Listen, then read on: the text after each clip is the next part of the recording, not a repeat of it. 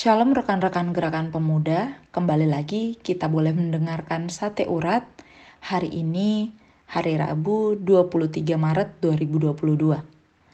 Sebelum kita masuk ke dalam pembacaan dan perenungan firman Tuhan, mari terlebih dahulu kita bersatu di dalam doa, kita berdoa.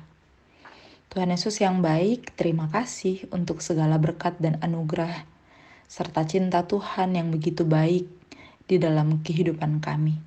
Kami bersyukur untuk kehidupan yang masih boleh Tuhan izinkan untuk kami jalani, untuk kami isi dengan sukacita, untuk kami isi dengan segala cerita, perjalanan kehidupan kami bersama dengan Tuhan, bahkan dengan setiap orang-orang yang ada di sekitar kami.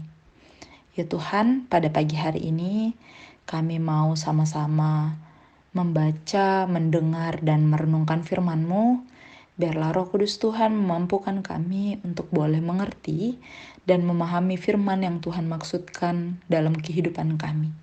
Dan kiranya kami boleh dimampukan untuk boleh menjadi pelaku kebenaran firman Tuhan di dalam kehidupan setiap hari. Ya Tuhan Yesus yang baik, berfirmanlah kepada kami, karena kami anak-anakmu telah siap untuk mendengarnya. Di dalam nama Kristus Yesus, Tuhan dan Juru Selamat kami yang hidup, kami sudah berdoa dan bersyukur. Amin. Rekan-rekan terkasih, pembacaan Alkitab hari ini terdapat di dalam 2 Tawarik 17, ayatnya yang ke-10 sampai yang ke-19. Mari kita membaca firman Tuhan. Ketakutan yang dari Tuhan menimpa semua kerajaan di negeri-negeri sekeliling Yehuda, sehingga mereka tidak berani berperang melawan Yosafat. Dari antara orang-orang Filistin, ada yang membawa kepada Yosafat persembahan dan perak sebagai upeti. Juga orang-orang Arab membawa kepadanya kambing domba, domba jantan 7.700 ekor, dan kambing jantan 7.700 ekor. Yosafat makin lama makin kuat, menjadi luar biasa kuat. Di Yehuda ia membangun benteng-benteng dan kota-kota perbekalan. Banyak perbekalannya di kota-kota Yehuda. Orang-orang perangnya ada di Yerusalem, semuanya pahlawan yang gagah perkasa. Inilah daftar kesatuan mereka menurut puak-puak mereka. Panglima-panglima dari Yehuda ialah Panglima Atna dengan 300 ribu pahlawan yang gagah perkasa. Di samping dia, Panglima Yohanan dengan 280 ribu orang, dan di samping dia Amasya bin Zikri yang dengan sukarela telah menyerahkan dirinya kepada Tuhan dengan 200 ribu pahlawan yang gagah perkasa. Dan dari Benyamin ialah Eliada, seorang pahlawan yang gagah perkasa dengan 200 ribu orang yang bersenjatakan busur dan perisai. Di samping dia Yozabat dengan 180 ribu orang yang bersenjata untuk berperang. Mereka itulah yang bertugas pada raja, selain daripada mereka yang ditempatkan raja di kota-kota yang berkubu di seluruh Yehuda. Demikian pembacaan Alkitab. Judul renungan pada sate urat hari ini adalah semakin kuat. Dalam hidup ini, banyak orang muda yang cepat naik daun, alias cepat berhasil dalam usaha dan kerjanya. Namun banyak juga yang segera lisut dan layu karena hidupnya tidak memiliki dasar yang teguh dan akar yang kuat. Kecakapan pengetahuan saja tidaklah cukup menopang beban hidup di dunia yang penuh rawa payah ini. Kita memerlukan dasar yang kuat dan akar sehat yang merambat pada sumber kehidupan sejati. Melalui kisah Alkitab hari ini, kita belajar dari kehidupan raja muda yang bernama Yosafat dalam membangun hidup yang berhasil sekaligus kuat bertahan menghadapi derasnya arus dunia di sekelilingnya.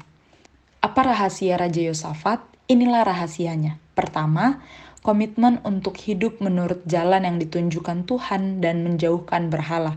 Kita dapat melihatnya di ayat yang ke-6. Kedua, ia mementingkan pendidikan dengan berjuang mencerdaskan rakyatnya melalui mobilisasi pengajar untuk mengajar seluruh masyarakat. Ketiga, mengajarkan firman Tuhan kepada rakyat sebagai penuntun kehidupan. Hasilnya begitu luar biasa. Pertama, bangsa-bangsa sekitar menjadi segan dan takut untuk menyerang Yehuda. Kedua, bangsa sekitar membawa persembahan kepada Yosafat, sehingga perbekalan makin banyak di kota Yehuda. Ketiga, ia memiliki kekuatan pasukan perang yang disegani bangsa lain.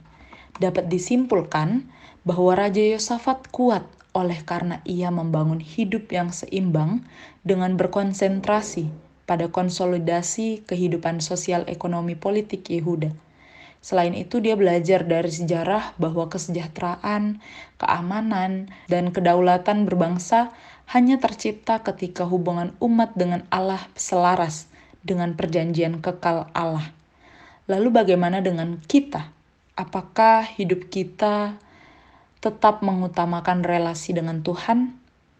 Mari kita belajar dari Yosafat mari kita meneladani Yosafat dengan menjalani kehidupan yang berpusat dan berfokus hanya pada Tuhan. Dengan demikian, kita akan mendapati bahwa hidup akan semakin kuat, bukan semakin lemah, dan itu didapatkan hanya bersama dengan Tuhan. Mari kita merespon firman Tuhan dan renungan yang telah kita dengar dengan bersatu di dalam doa. Kita berdoa. Tuhan Yesus yang baik, terima kasih untuk firman-Mu pada pagi hari ini. Kami boleh belajar dari seorang raja muda yang Tuhan percayakan untuk menjadi pemimpin bagi bangsa Yehuda. Dialah Raja Yosafat. Ya Tuhan Yesus yang baik, kami belajar bahwa Yosafat terlebih dahulu mencari Tuhan dan kehidupannya hanya berfokus dengan mengutamakan Tuhan. Tuhan dijadikan sebagai prioritas utama dalam kehidupan Raja Yosafat. Mampukan kami Tuhan untuk juga demikian, memprioritaskan dan mengutamakan Tuhan dalam kehidupan kami. Bahkan biarlah kiranya kehidupan kami ini hanya kami dasarkan kepada Tuhan, sehingga di dalamnya kami boleh bertumbuh, bahkan kami boleh berbuah dengan baik, dan buah itu boleh berdampak, boleh memberikan hasil yang baik, memberikan dampak yang baik kepada banyak orang. Terima kasih ya Tuhan, kami mau menyerahkan kehidupan kami yang akan kami jalani hari ini. Kuasai kami dengan roh kudus Tuhan, sehingga kami boleh mampu menjalani hari-hari kami dengan penuh sukacita, kami boleh membawa damai sejahtera dan terang Tuhan dalam kehidupan kami.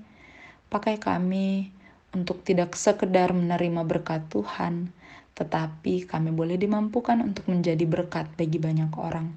Terima kasih Tuhan, kehidupan kami bersama dengan keluarga yang kami kasihi, bahkan dengan orang-orang yang ada di sekitar kami, teman-teman kami, kekasih hati kami, Bahkan siapa pun mereka ya Tuhan yang Tuhan izinkan ada bersama-sama dengan kami, kiranya Tuhan yang memberkati. Terima kasih Tuhan, hidup dan kehidupan kami hanya kami serahkan ke dalam tangan kasih-Mu. Di dalam nama Tuhan Yesus Kristus, kami siap memulai hari ini. Amin.